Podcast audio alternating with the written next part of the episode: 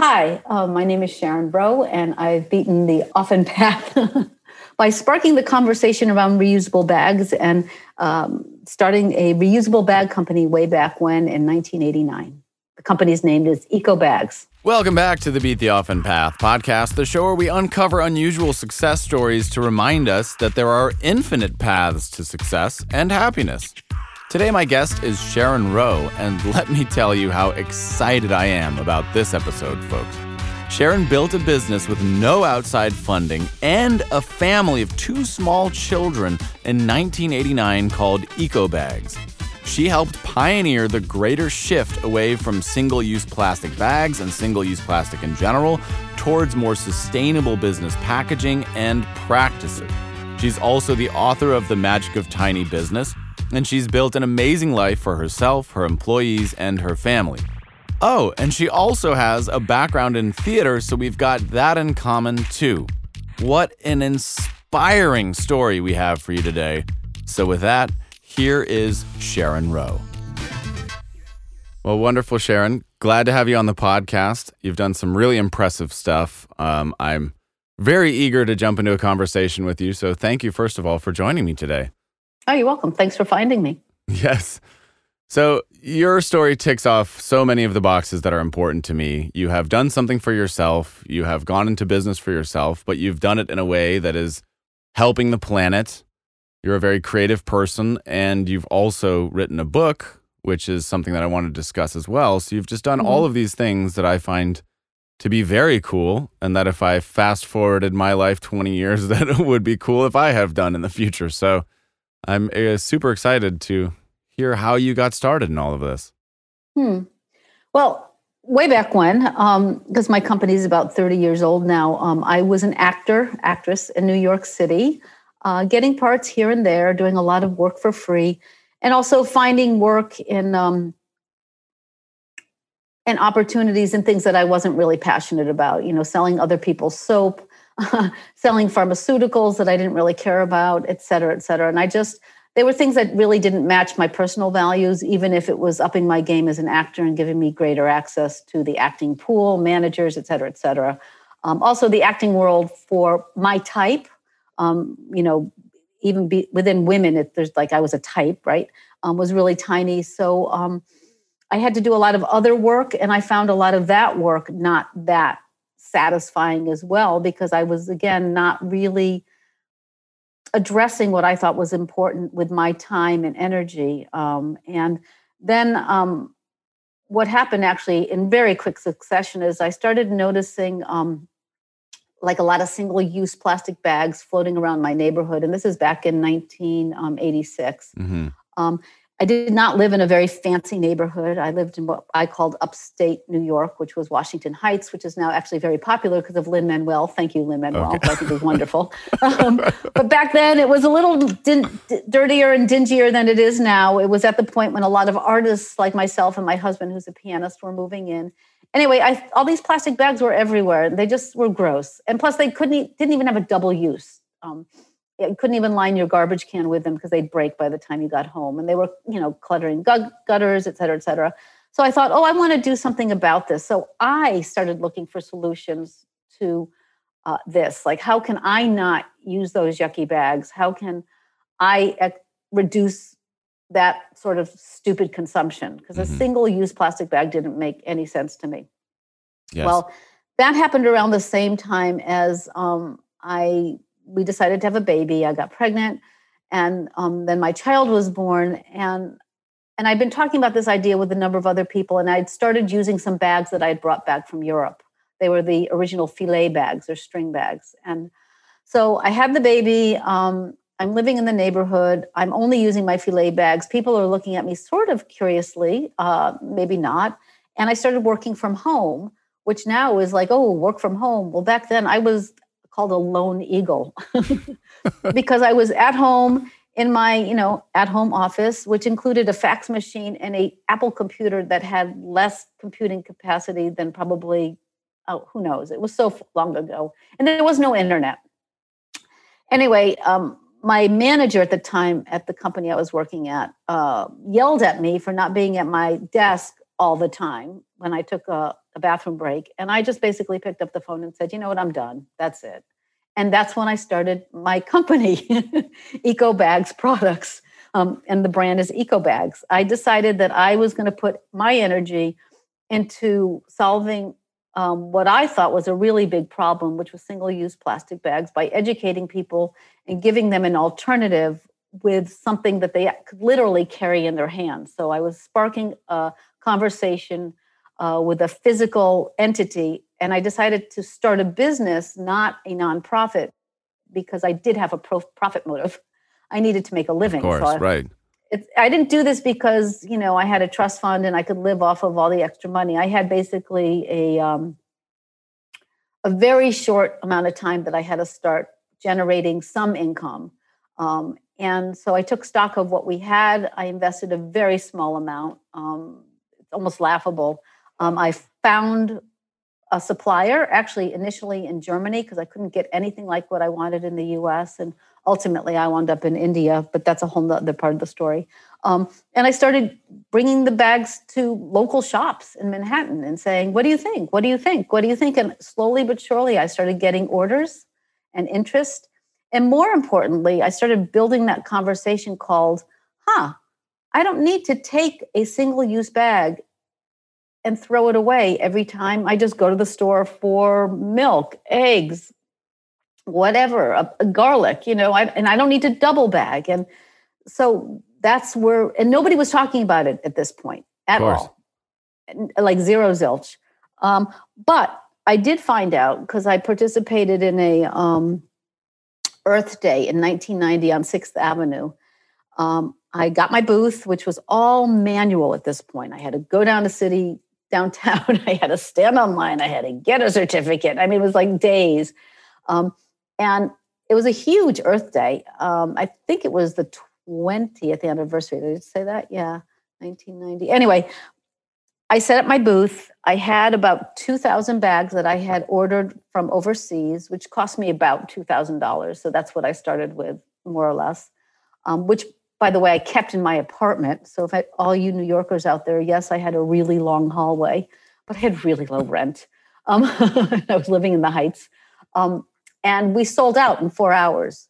So, unbeknownst to me, this conversation was happening, but no one who had started a business uh, to sort of promote the idea to a wider audience. And my thinking was if I could start a business, I could reach that many more people. So a one-to-one person sale is, you know, one conversation, but a someone who uh, wholesales goods can reach multiple resellers who in turn reach multiple people. And so that's how the community got built around uh, this idea of not only reusable bags, but not creating waste. Mm-hmm and this is even before I knew even what plastic bags were made of. They're made of petroleum. Mm-hmm. This is before I knew about the the scourge of plastics in our oceans because actually since I started, it's gotten way worse. Mm-hmm. Um, I was just sort of thinking along the lines of cleaning up my neighborhood and wanting to go to parks and not be, you know, have to move things aside. So in my garbage. park, all there was was single-use plastic bags and needles. Right. But, you know, again, it's the '80s, right. so uh, my kid exactly. would bend down and go, "Don't touch that," um, and I was inspired a lot by um, the Clearwater, um, and that's Pete Seeger's nonprofit organization eh, about cleaning up the Hudson River.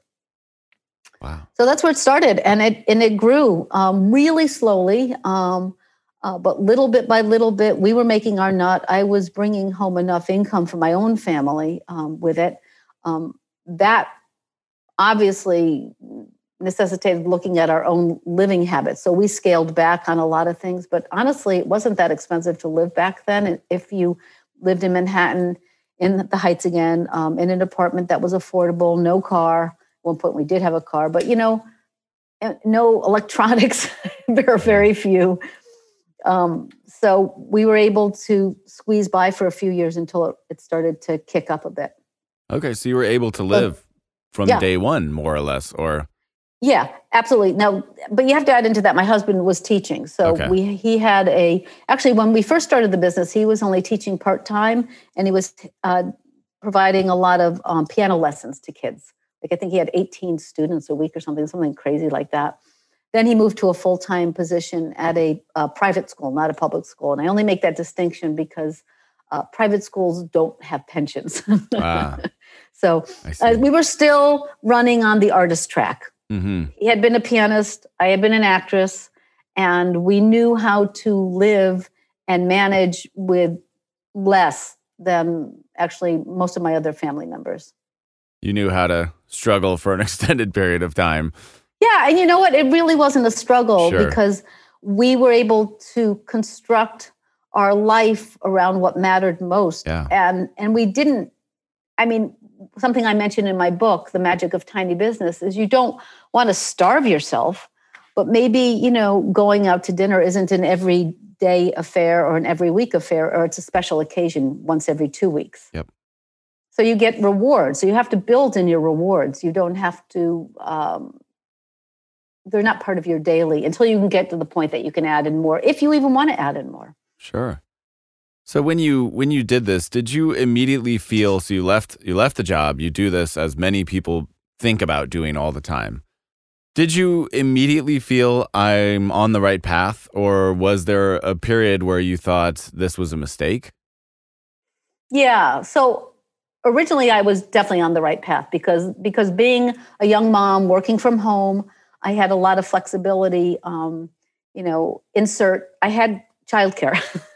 of course. And the way I did that was, we, I, my neighbor who was upstairs, who was a graduate student, we shared childcare. So we figured out how to do that as well, because you cannot, from my opinion, do a startup and have someone, you know, going through your needing you, you know, on and off. So, um, and I, but I was able to limit my hours and I was able to make my hours flexible. Again, this is before cell phones. So this is back in the days when if someone called you, it was okay to get back to them the next day or two days later. It wasn't the immediacy of email and, and phone calls now.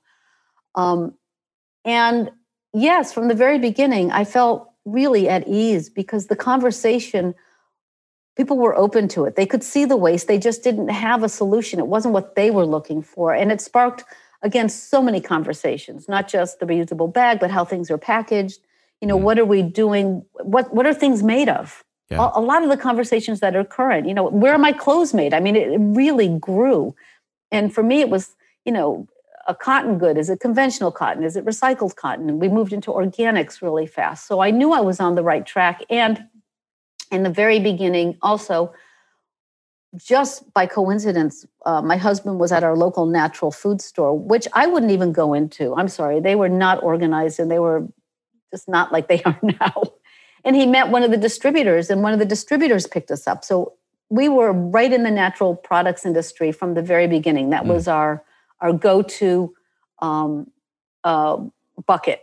You know, that was our industry. Yep. And that's where we took off with natural foods uh, store owners and they were the best people because that's where organics came out of. That's where gluten free came out of. That's where vegan came. I mean, all this stuff that's available easily now started with people like me in the natural products industry saying we need to make these things available uh, to a wider audience. And there's a larger conversation than just what you pick up and what you put in your mouth. Um, then to extend on that, yeah, there were a bunch of times when I was like, wait, this is not working. This is frustrating. It's taking a longer time than I thought. I'm never going to be able to do this. So at one point, I did some temp work for a friend of mine who's a jazz producer, literally entering credit cards manually because this is before all the technology that exists today. Um, and I took some side gigs, um, but mostly I realized if I just stayed focused and I managed my time really well, really efficiently, and and so I was patient and persistent that I knew the market would open. I didn't mm. know when, but mm. I knew it would open and I knew I had to be in the right place. And I knew to be in the right place, I had to have, um, I had to stay on my mission. I had to be as transparent as possible. I had to find my community, which was the natural products industry, and then expanded to the B Corp world, and which expanded to the social venture world. And that um, I needed to have inventory. I had to be on mission, have good goods to sell, and I had to have a, a good handle on cash flow. Mm-hmm. And I had to build relationships, long lasting mm-hmm. relationships. Mm-hmm. And I, would like to say that some of the companies that we still sell to, Uh, they've been in business for 30 years as well. Wow. So you're really you on the ha- I cutting edge. build of a all solid base. Yeah. This is that awkward moment in the show where we interrupt the normal listening experience to bring you what could be called a commercial, but let's not be so crass, okay? Instead, I'm just going to use this opportunity to remind you that podcasts only grow with the help of their listeners. So if you're out there listening to this, if you like this story, if you like these stories that I'm bringing to you, please like, subscribe on Apple Podcasts, subscribe on Spotify, share the episodes that you like with people who need to hear them. Rate the show five stars on Apple Podcasts, subscribe on YouTube, follow me on Instagram at the Ross Palmer, and just do whatever you can to help this podcast grow so that I can continue to bring inspiring, new, and fresh success stories from all around the world. So, again, I want to grow this podcast with you. And with that, let's get right on back to the programming. Were you the first to do this that you know of in the US? Were there others? Well, I thought I was the first. Okay. Um, and this is before the internet, so I didn't know what was going on in California. of course, right. I mean, where are you located? Are I'm you actually New York? located in California, in Los Angeles. Ah, okay. We had no idea. All right. So we had no idea what was going on in California. Right. Um, but of all the people I knew and everything I'd ever heard and all the research that I did, I was the only one. Interestingly enough, when we did that Earth Day uh, um, event on Sixth Avenue in 1990, we are selling hand over fist, sold out of, in four hours. There's these two people looking at us and sort of taking notes. Like, I'm like, who hmm. are they? Right. And I went over and I introduced myself, and it- the woman's name was Lainey Johnson. She introduced herself. Her company was named, named EcoSense. oh, My company was with Eco Bags, and we were doing similar things, but she was downtown Manhattan and I was uptown. okay. So so I wasn't really the only one. I was the only, I was the first one to put it on the internet and stuff and really grow because what happened is I actually wound up buying her business. So technically, if you roll us together, we were there. But I said, look, I'll just do everything above 14th Street and you do everything below 14th Street. We basically split You Manhattan split it up. Yeah. because again no internet no google search this is this is knocking on doors and going to trade shows this is all handshake by handshake by handshake Yeah. And we figured we'll work together and we did for years um, like a year a year and a half or so until i i purchased her company um, and then i just continued to grow Wow. and she she left not because she couldn't do enough business but because her husband was a professor i think at nyu i'm not sure and they left manhattan Okay. Yeah. And then they you were, uh, off- took they were older than me and they were off to do something else got it. Yeah. What an unbelievable story, first of all. Let me just say that's uh that's incredible. Um you obviously don't know much about this podcast yet, but what I'm always harping on is the intersection between a couple different things, between creativity, namely the arts, and commerce, and the third part of the triangle being doing good for the earth or things that at the very least aren't harming the earth.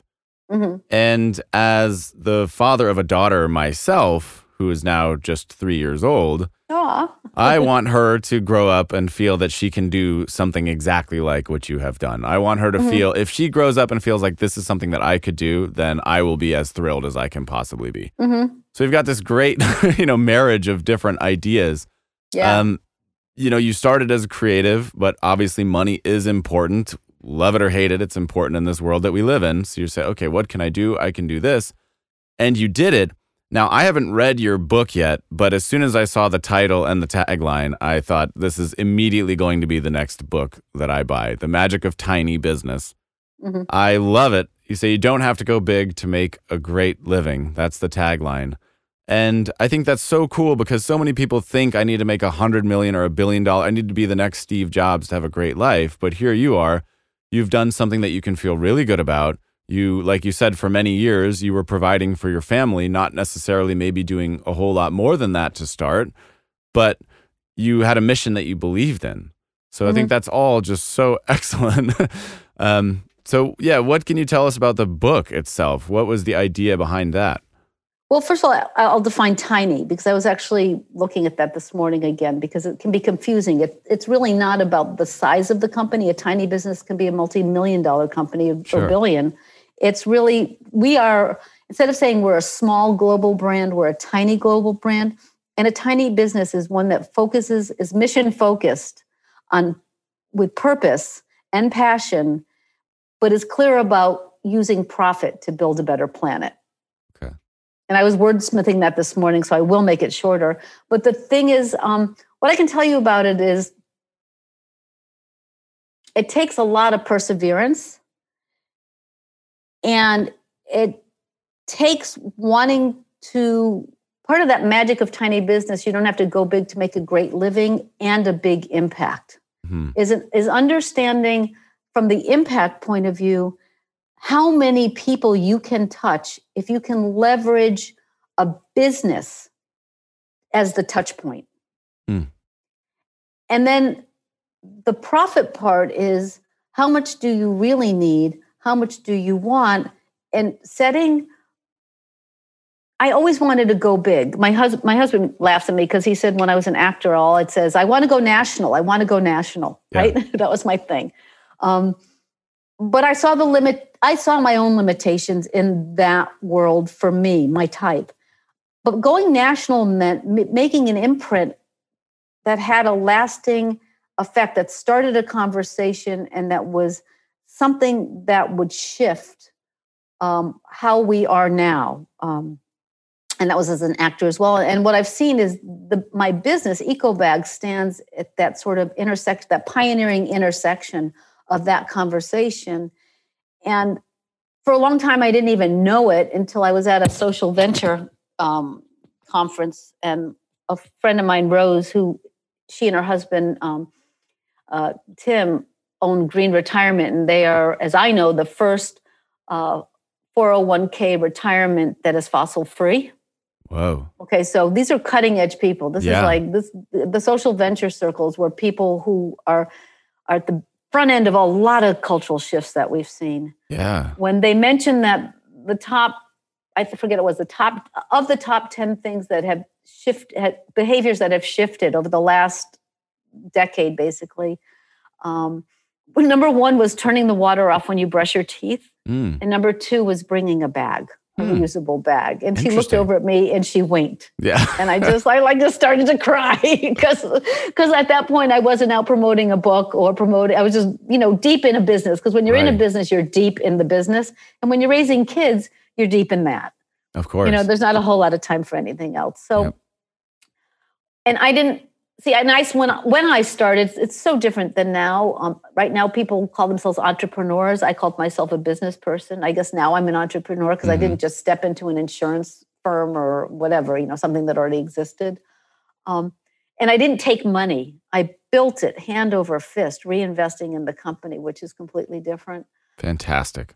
But I think if you know, and, and I'm working with a woman right now who's doing Hudson Valley Books for Humanity. Um, she's starting a bookstore, which is a very, very brave thing to do, although bookstores are doing actually quite well right now. Used bookstores it, locally. I said, okay, let's not make this phrase, how much do you want to make a dirty, something dirty, like Mhm. making money is dirty. Making money is not dirty hmm tell me you want to make i don't know let's say $100000 a year i'm just that's an easy number to work with let's work it backwards so that you know exactly. How many units you need to sell or how much you need to sell per square foot and in what categories? Because ultimately business and this is what i've come to after all these years in business business yes business is about your passion and it's about your purpose and all that stuff are your are your underlying values. But it's problem solving and it's math. And you can get there if you have a, um, if you can build a path, a pathway to where you want to go. And sometimes people say build it bigger because you'll reach further. I agree with that, but don't go so big that you can't get there Mhm. because you want to attend to it every single day. And what happens is if you build something too big, like, oh, I want to, you know, I want to lift 50 pounds by the end of the week, you're not going to get there. Even, you know, my husband plays is a pianist. And he's told me that there's some study out there that says if you can play for 10,000 hours, Right. Malcolm practice. Gladwell, all Yeah. of that. Yep. you'll get good at it. And that's there's truth to that. Okay. Yeah. you know Sure. when i when i wrote my book the magic of tiny business i had never written a book before i really hadn't written very much I did a lot of business writing. Of course, I wrote when I was at university and stuff like that. But I had started two years prior to when I even had the idea to do a book, deciding that I was going to do um, kind of like um, Julia Cameron morning pages. Of course, yes. But I didn't. I didn't Great really want to do morning. But yeah, I, and and I'd done morning pages years earlier because I was an actor, and that's what you did. Of course. And I actually, right now, I'm painting, so you know, you do those things. But I didn't want it just to be about my feelings and my perceptions in the world. I would start every morning, and I would just go, "Oh, chair," and I would write for 20 minutes about a chair, and then I would turn off my timer and stop and walk away. And I built that muscle of writing hmm so that when I, you know, I actually didn't decide to write a book. A friend of mine, Deb, said, "You need to write a book. Come on, Absolutely. you "Really?" did, Yes. are you I kidding agree. me?" You know, and she said, "No, you really do." And she Yes. has like she has a, a a company ten times my size. Okay. And I said, "Okay, fine, I'll do it." And I said, you know, and I was like, "Yeah." And I thought, "Oh God, okay, this is going to be a lot of work because I ultimately I can be pretty lazy." I mean, you wouldn't think that of me, but I can get. I was going to ask yeah, if discipline has ever been an Yeah. issue for you. But, but yeah, but right. That so I can be lazy, but I am very disciplined, and that comes from acting. You Right? know that I need That to comes- do this. I know what I need to do when I need to get something done, and I know how to. Um, so again, to how do you do this? It's like going to to school or to college. You don't do it all day. You do it for an hour, Hmm. and you do this thing for an hour, and you do this thing for, and you have to build that. That's a muscle. Discipline is a muscle. Leadership is a muscle. It's a skill. You know, writing is a skill. It's a muscle. So Mhm. every single one of these things, um, you know, improv we were talking about earlier. Yep. You've you've done improv improvisation for years. Many I've years, done improv for like gazillion years. Sure. It's a muscle, Yes. Yes, it is. And you don't always win. no, you definitely don't. So, in fact, Crickets will tell you when you don't win. Yeah, yeah. Acting and improvisation will teach you how much you suck. That's right. Which I, a lesson I'm learning every day, by the way.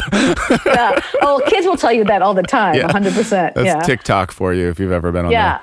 Oh my God. Yeah. Don't so even it's, go but there. it's good to fail regularly. there. Mm, It's really good to fail. Yep. And and sit in it. and sit in it and dwell in it.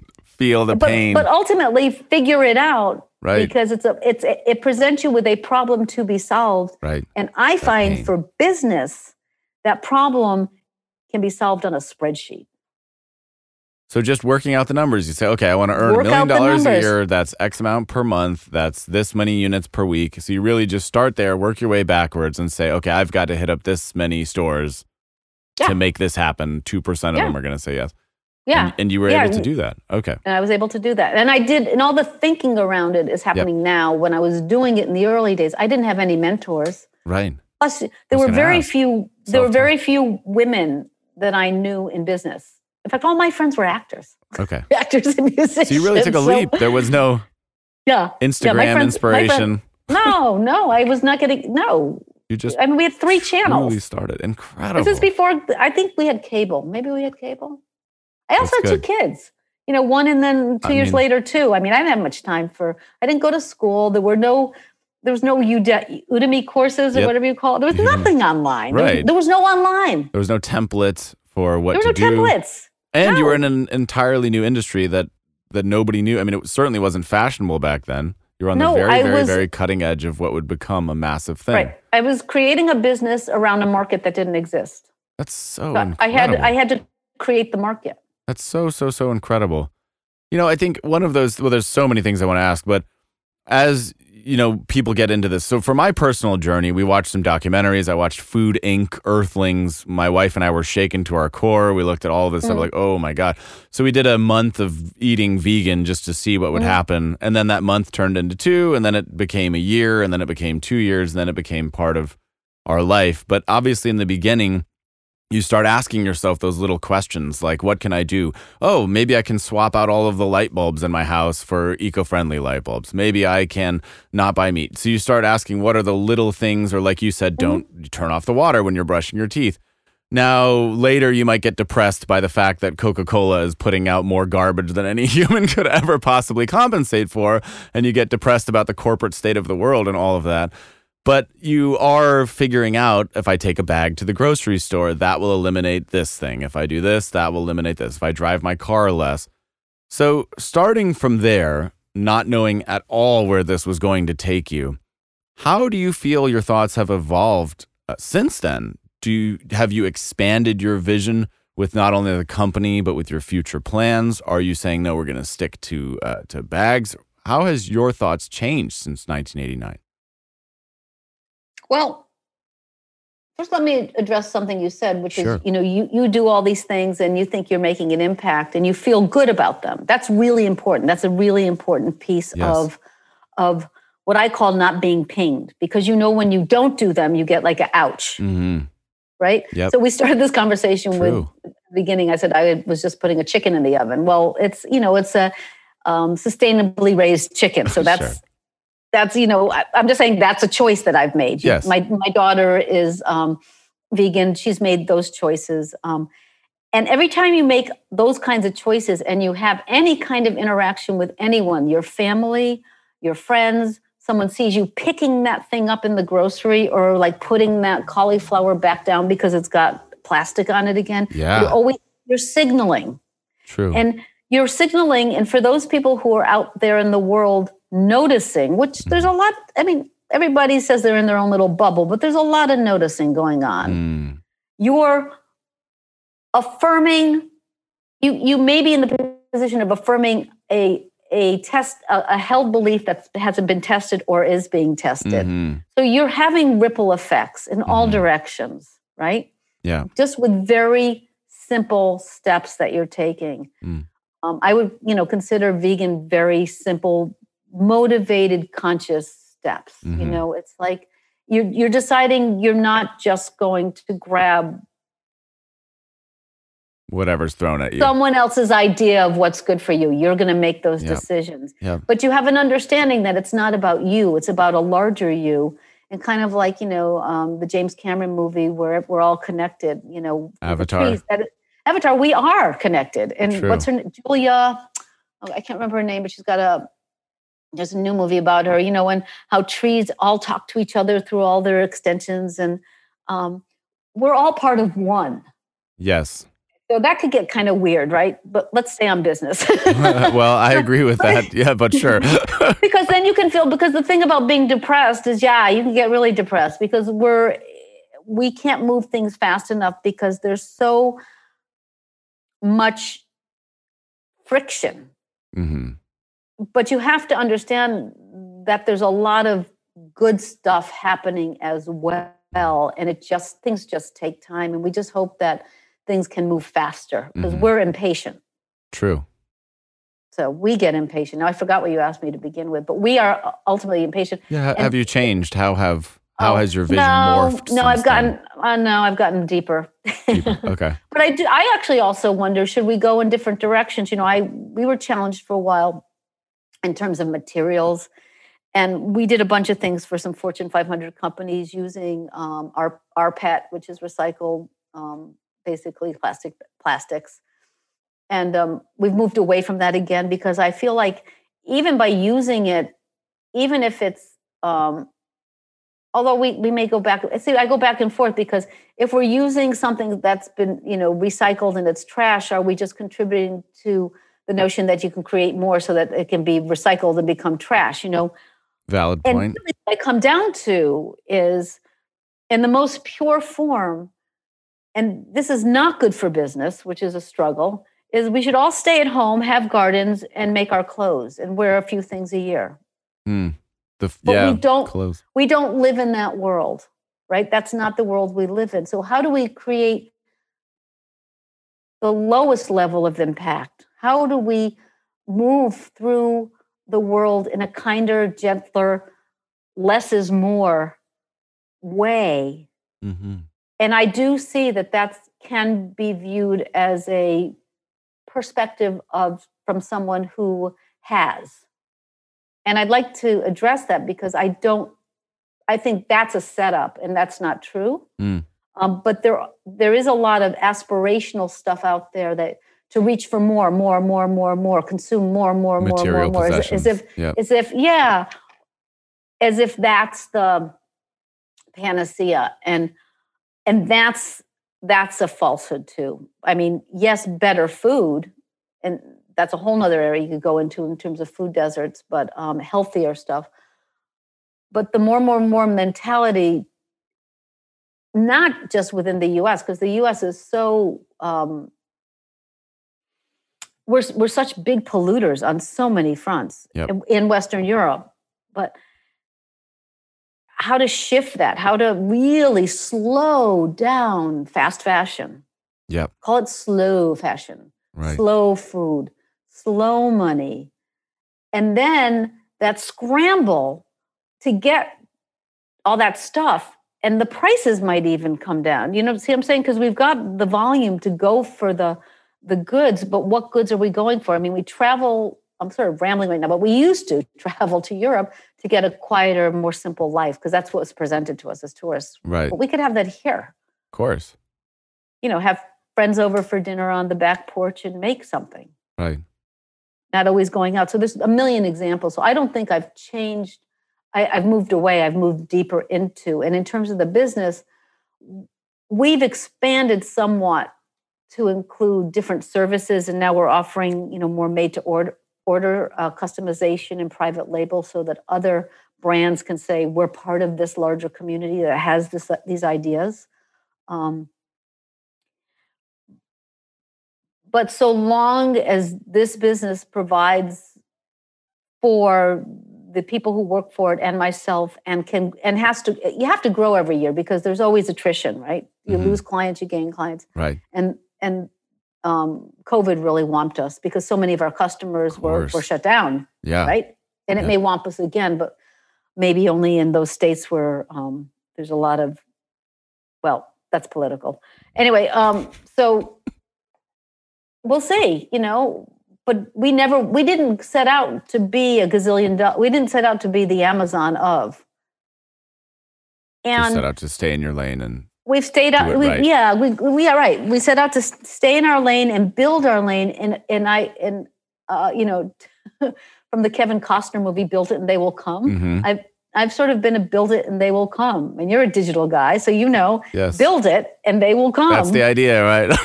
you don't you don't have to go out and knock on all those doors you Right. set it up so that they walk in and when they and when people walk in they go oh okay that's what this is about That's what it's i about. Yeah. i'm i'm with this Yes. this this makes me feel good Completely agree.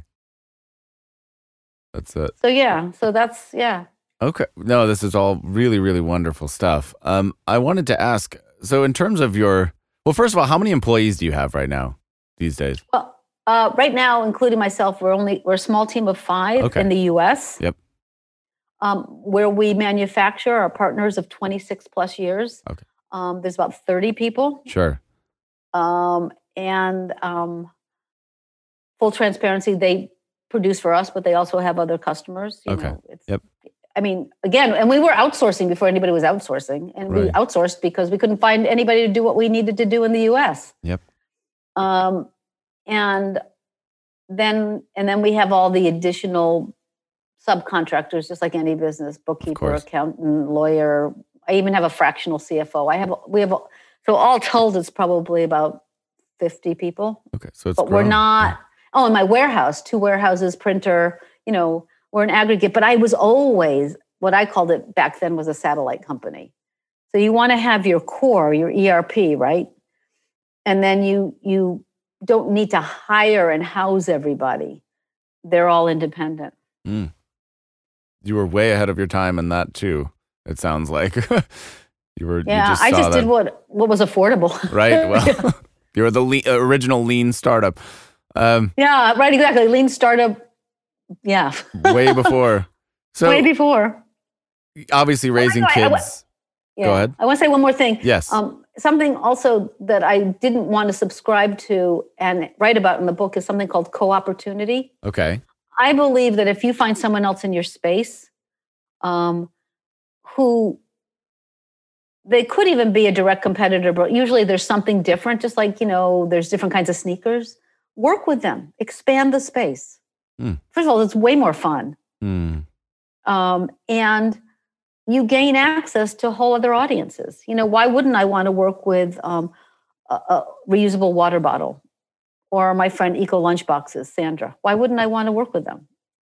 You know, we just, but that's something that we were doing way before, but now it's pretty popular in terms of, um, you know, branded co-marketing campaigns and stuff like that. Of course, so turn your competitors into allies. Yeah. Yeah, and, and if you don't even and if you don't work with them because you decide you don't want to look at what they're doing, oh my gosh, and, and see where's the fit. I mean, mm-hmm. if you're on the same, if it's another for us, if it's another B Corp, it's another socially responsible business, their growth is only going to help you. Like it's an all boats rise kind of thing. Especially if you're focused on a larger objective which is bigger than your individual company, the mission 100%. of what's behind it.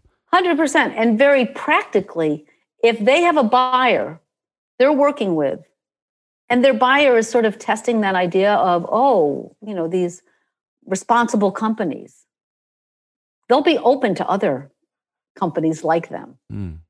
It's tactical too. That's so cool.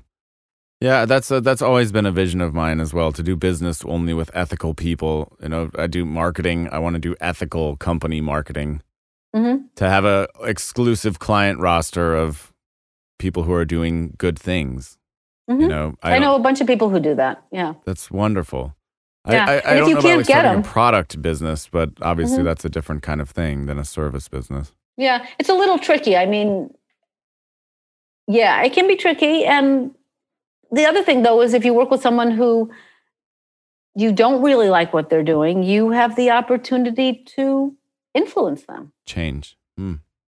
That's to be a, voice of change. And if you really don't agree with what they're doing, I mean, I've had a few clients come across and you think, oh, we're just a you know bag company and this would be a custom printed bag. You say, sorry, we you know can't for, do it. for yeah, can't do it. And I could I could get very political on that, and we haven't had to do that. So, um, but that's a choice, right? And it's also, I guess, for well, I don't know. Do you think it's a luxury to have that choice? Do you think that everybody is able to make that choice, or are there situations where people have to do something that they don't want to do to make the ends meet? Do you believe that everybody can adhere to their principles throughout their career and business and life? I, uh, yes and no it, and it's very individual. Um, I think I think the least amount you need to compromise, the better, and that there are levels of ouch.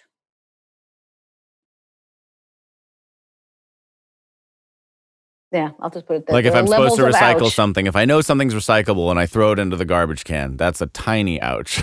That's a tiny pain. If I'm doing a marketing campaign for Philip Morris, that's a big ouch.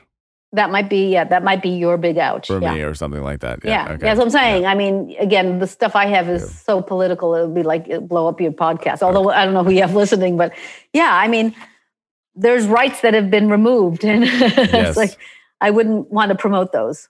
Yes, completely agree. Completely agree. Well, I think I suspect you know, we agree on yeah. a lot of those deeper political. Yeah. Issues. Well, you live in you live in LA and I live in New York, so right. Yes. I, I, think we're probably on the same page about the and we great both majority came up through of, the theater. yeah, we both came yes. up through the theater and improv. So yeah, I think it's safe there. to say that it's a it's a safe space. But I, I completely yeah. agree with you. yeah, and, and, you know, and I know I was listening to a, a, daily the other day, the daily podcast from the New York Times. Mm-hmm. Um, which I do not consider an outrageous lefty publication. I, be- I believe that the New York Times still does really good reporting. I don't always agree with it, but they're doing their job. Sacrilegious. Um, yeah, no, I agree. Yeah, yeah, they're doing their job. They're not spreading lies. And I was listening to um, people being interviewed about why or why not. Well, actually, why not? They're, why why they're not getting vaccinated. Right. And I thought, okay, they're not Looney Tunes. They're actually thinking this through. They're they're just not thinking about the larger consequences. So I, right. it's not like I was angry with them. I was, well, I was, but um, I, I, I, there's just um, there's so many levels right now. I just think, think the most important thing is to speak your own truth and to stay on your own path as much as possible. And again, if you have to if you have to put food on the table, you know, maybe you buy beans instead of steak. Right Kill two and birds I'm all about I'm all about beans, by the way. Exactly. Kill two birds, right? Go Yeah. vegan and save money. No, that's Yeah. that Hey, I can far. tell. I can. I can.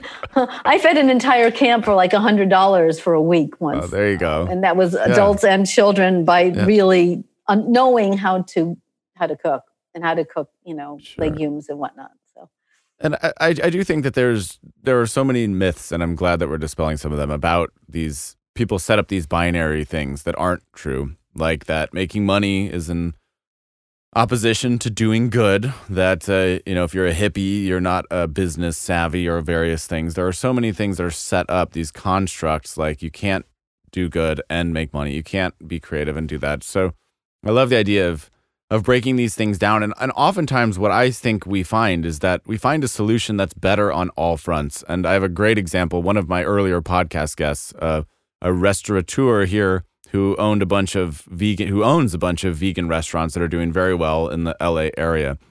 Pandemic Which one? hits. Uh, Sage Vegan Bistro, okay, and her name yeah. is Molly Engelhart. She's a, a brilliant woman, and Mhm. so obviously, a lot of restaurants were shut down for an extended period of time. She has this farm uh, not too far away from here in California, where th- she grew all of this beyond organic but regenerative produce Mhm. for these restaurants. So it's truly awesome. She comes up with the idea during the pandemic of creating a direct consumer CSA box. So we can subscribe to this. And I did subscribe. I saw it. A friend of mine tipped me off to it. And then you get this thing that is better on all levels because Mhm. each week I get a box straight from the farm delivered to my door for actually Mm-hmm. cheaper than it would cost me to go to Whole Foods and get it wrapped in Mhm. plastic and all of that. Comes in a cardboard box to my door. There's not a plastic piece in sight, just a box full of produce. And you come to the realization that not only does it taste better, it's better for it just it's better across the board. It's better Mhm. quality, it's better for you, it's better for the environment. Mhm. And I love those kinds of solutions that I think a lot of other people have always assumed kind of couldn't exist.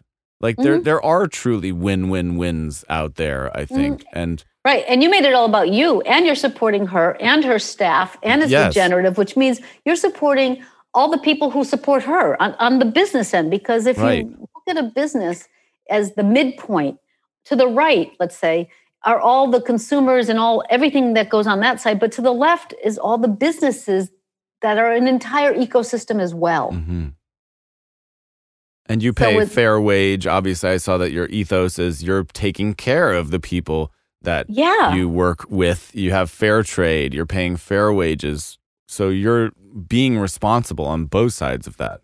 Right. And to break down something else too, when from the very beginning, when we started producing overseas um, in India, um, we made sure that was in place, but we didn't have to actually even push it. They were already doing it. So we actually got really fortunate with our partners. Um, and they have, you know, the things, paid vacations, you know, all the things that are coming up now, and, and livable wages and healthcare. I mean, these things exist in other countries. This is, I mean, the US is probably at the is not the best. We're not exceptional anymore. Thank we, get off that. Yep. We can build back better, Right. and we are a, a conversation, but we're not a done deal. We No. need to actually re-examine how our history has been presented and presented in the real light, and so, and really see that we were a nation built on the backs of a lot of other people. Hmm. Of course. and still- and so with that information though then make better decisions going forward we don't have to repeat what was which is in some ways is interesting because the pandemic has really upset so many systems so it's interesting to see which ones are just snapping right back in right and which ones are reorganizing right. really thoughtfully considering how they're going to move forward Absolutely. and if they can move forward. I mean, there's a lot Mhm. of that too. So I don't want to. It's not all rosy. yeah, of course. Definitely. yeah. Um, well, I do. I do want to ask a little bit on a, pra- Yeah. a couple practical notes. Sure. Um, so, in the beginning days to today, what was your day? What was a day in the life like when you first started? What's a day in the life like now? Oh, so when I first started a day in my life, uh, let's see, I had my son Julian. He was a baby. Uh, Tonya would come down and pick him up with Emma. They'd go off for maybe three, four hours, and I would sit at my desk making phone calls. And um, and if I had to go away to do a trade show, my dad used to go with me, my sisters used to go with me, my husband, we would just figure it out. Family was definitely key to this. And my dad had owned a store. So he was great at pulling people into the booth.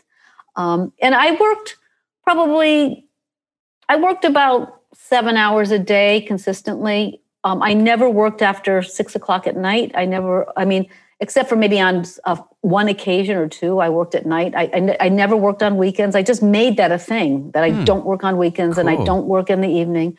Um, I always took off at least an hour during the day to swim. Really? Okay. Yeah, I, I say it's your business to take care of yourself so that you can take care of your business. Great point. You know, and you know, with kids, it's not like oh, you, you're done working and then you're off. it's like you're done working and then you start working. no. yeah. And I have two kids. I have two children, um, although they're not children anymore. They're 29 and right. almost 32, right? Um, and actually, she, my daughter Eva is studying basically a sustainable perspective on archi- architectural engineering. And my son is a comic book uh, writer, and he's working in the metaverse. Oh, awesome! Yeah, um, Bored Ape Comics. Okay, cool. we'll put it, it on the screen. Yeah, yeah, NFT uh, not NFT, but he's minting it as an NFT, but also as a physical comic book, and it's coming out in a few in August twenty first. So Exciting. That's promo for Julian. Sure. Um, so that was then um, somewhere in the midpoint. I was. That's about it. I was working from home. I worked from home until our stuff got featured on Oprah in two thousand and seven, and I had to expand and create a staff because up until two thousand and seven, like boost. Yeah, massive, like over the top. Whoa. Um, you know, just I, I, saw Oprah and I want to go green. Right, I'm the like, Oprah okay. bump. Yeah, and I, a beneficiary. Yes, I, she's amazing, and I love her. But I had never watched her before that because I was a mom with two kids running a business. Who has times to watch TV not, in the yeah, middle of the day? Of not going to happen. But my neighbor watched it, and my mother-in-law watched it. Um, so yeah, basically that was you know I always took vacations and I, my husband's a school teacher, so two weeks at the holidays, two weeks in March, and all of the summer. So I took as much of the summer as possible until computers and cell phones started invading everything. Um, and now, now I work, you know, a couple hours a day.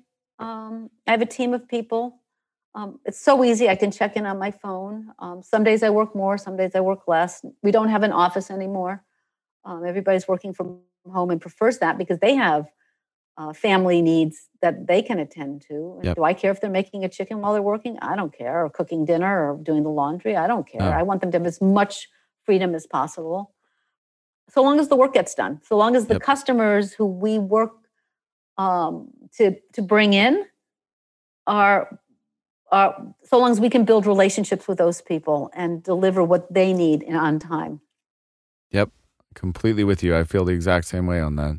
You know, flexibility is great. I mean, I think, and especially it's been crazy for, um, well, at least one of my employees has two small children. Oh my God, to keep them, have them at home during the pandemic and work and, and, and is just, you know, it's, she's had it the hardest. People who are single have had their oh, challenges, but with sure. kids in the house, school age kids has been Oof. most challenging.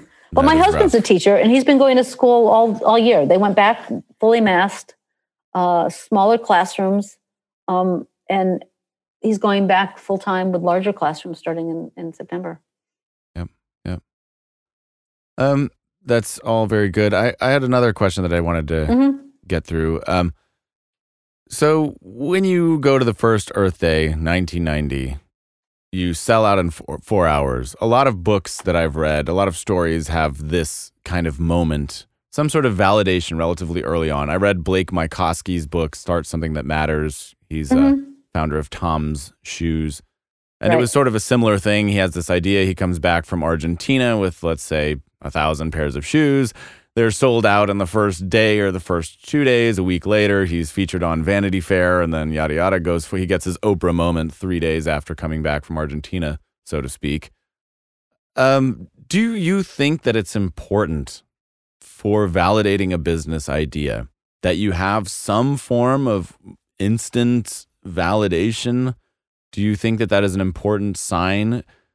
Um, because on the one hand, I think we're in an instant gratification kind of society where people are very impatient. They don't want to build things. I think we're all guilty of that to some degree. But on the other hand, when is it taking too long or when do, when would you say like oh maybe that's not a great business idea maybe i shouldn't be doing this or that Hmm. Well, it's kind of two questions. sure Um, is it a good business idea? Yes or no? That you need to answer sort of earlier in in in the building of it by constantly asking people and talking to people and not interrupting with your idea of where it should go and listening for the plus and the negative, right? In terms of building with the big moment, like my big moment came in 2007, um, or I should say my biggest moment because after that I got featured in Time Magazine, I got featured in uh, Bag It the movie, and most recently I was featured um, video for um, the Story Exchange. So, and I got featured in Glamour. I had to wear so much makeup. Anyway, um, but a lot of smaller things led up to that. So it's kind of like building with blocks, and every block represents a niche community that especially now since things are so much more fragmented it's not maybe just an oprah moment anymore although she still carries a huge amount of weight um, but like seth godin gave me a, saw blurb for my book. Brilliant. So he's he's really recognizable and i've been in a seminar and know him um, you know and so that's when i asked him. Um, so it's about building your building on your truth with an awareness of who you want to to let who you can not who you can leverage you're not going at it just from a leveraging point but from but from a meeting of the mind standpoint because you're not just going to ask i'm not going to ask somebody to just give me a um i don't know a blurb if i don't know them and they don't know me it's like why you know because it's so i guess it's the influencer piece. You're basically at that. You're you're finding influencers, even if they're not, you know, CBS News or you know they're not going to be broadcast widely. Because sometimes actually, you can catch more sm- more fish in a small pond than you can in a large pond. Mm.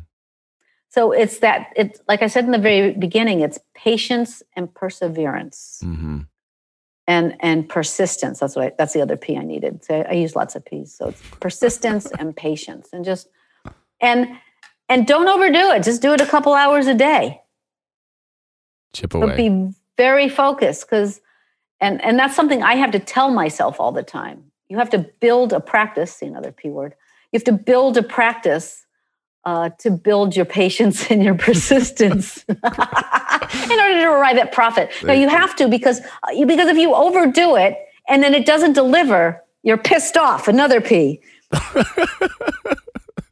Right so then just just steadily go for, okay i'll give you an example. I decided that i was going to do uh, climate ride. I don't know if you've ever heard of it. No. um, it's where you ride your bike for a, um, a nonprofit. Okay. And, and this one is particularly uh, is around environmental issues. And so you raise money to do the ride and then the money you raise is donated to the thing. Well first of all i it was a 100 mile ride from new york to dc uh, first of all i didn't have a bike i'd never ridden more than i don't know 10 12 miles at a clip. Um, and i signed up for this thing. So how did i get there? I got there by by riding my bike every single day for about three or four months Hmm. you know just getting on the saddle literally and upping my mileage and going to the gym and you know doing one of those um, this is before peloton but one of those things where you know the guy comes on and says you're an athlete and you go yeah yeah yeah and over you know the first time i rode 36 miles i thought i was going to die i thought i'm never going to be able to do this and the next thing you know i'm riding 80 miles a day whoa now, I don't know if I could do that now because that was a bunch of years ago. Yep. But the point is, is that I built up to it slowly and steadily. Because again, if you push too hard, you'll injure yourself. So that's the same as as being upset that you didn't reach your goal. literally and metaphorically Yes, injure yourself your injure brain, yourself. your motivation Well, yeah, your motivation, your emotions. You know, I can't Yep. do this.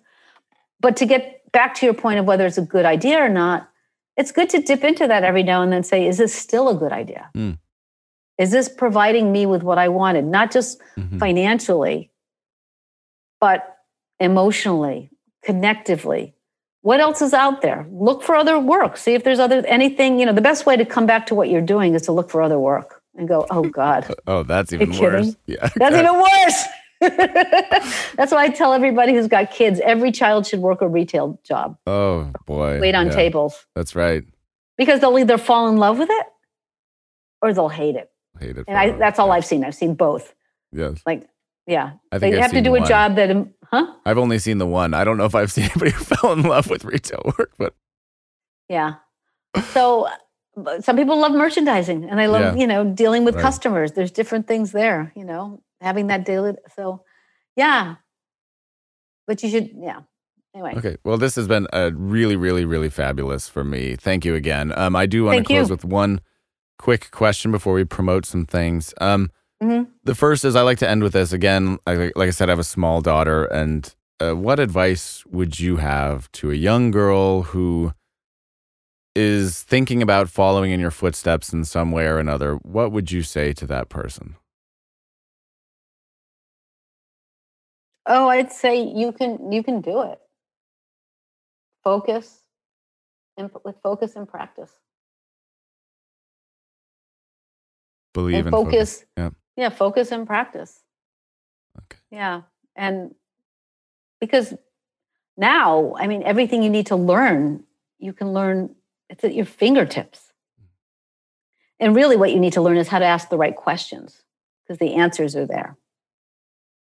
Very cool. And I think, and there's so many more role models now out there in terms of um, social entrepreneurs, women entrepreneurs.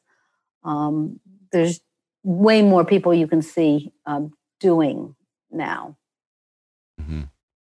Absolutely. Yeah, Well, thank uh, you for that. with that, you know, I think again, in terms of being a role model, your book, The Magic of Tiny Business, which I promise you will be what I purchase 30 seconds after this call. I very, very much look forward to reading it. It's right up my alley. I can't wait to uh, see your thoughts written down. And you don't have to go big to make a great living, um, which you've clearly done. I think it's very inspirational. So, again, really, really thank you for taking the time to sit with me and tell me a little bit about your story. I really appreciate it. Yeah, thank you. Thank you. I mean, I'm actually thinking of how, and, and your podcast is one way of how to um, amplify this story to reach more niche pockets. Because I think the more people understand that you can pick your own path and and make it work and work it, um, it's a good thing. And we know it as as artists. You know, you know you can do it. And Right. and of course you'll always question yourself, but that's good. That's good. Yeah. That's good.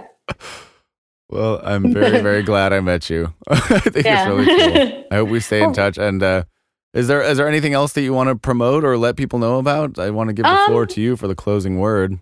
Yeah, sure. Um, well, sure. You can get my book, um, "The Magic of Tiny Business," is on Amazon and Bookshop, and it's at a lot of local bookstores too. So you can request it through independent bookstores. Um, also, if you feel, I'll just do some family promotion. If you feel like you you just need to chill down and and really connect with music, my husband does. Um, Blake Rowe does a a weekly podcast called Piano Meditations, available on all your popular, you know, podcast formats. He's been doing it for three years now, and I think he's up to 150 plus podcasts. Um, and my son is doing a comic book in the universe, um, uh, Bored Ape Comics. you can look up the webpage. And my daughter's skiing today because both my kids are in New Zealand, and she said it's a what'd she say? A bluebird sky today, powder and blue skies. Oh, that's a dream. Yeah, they're both they're in New Zealand because of COVID, so they're there. We're here. Okay. Yep. I think they got a pretty good deal on that one. Yeah, yeah. They they got they were just there, so that was where they stayed. Wow. Yep. That's a Mhm. cool story in and of itself. Yeah, yeah. Well, okay. Well, thank you. My Yep. pleasure. Thank you. Um, with that, My the pleasure. official podcast is over. Ava. Thank you once again for listening to the Beat the Often Path podcast. I'm your host, Ross Palmer. I really appreciate you making it this far. What an incredible episode that was. Sharon is truly an inspiration. I know I'll be thinking about this for a very, very long time. So, again, if you like what you've been hearing, rate it five stars on Apple Podcasts. Leave a nice review on Apple Podcasts. Tell your friends. Let me know if there are any people that you think should be featured who fit the bill of a truly inspiring success story or tale. And remember that we don't define success in just monetary terms here on this show. It's about the bigger picture, eco friendly things, creative pursuits, truly unusual, quirky, fun, funny paths that remind us that there is so much more that you can do in this one life we have than just follow a straight, narrow, boring path. Again, Thank you so much for listening. I appreciate it and help me support this podcast in any way you can. With that, I say thanks again. See you next time.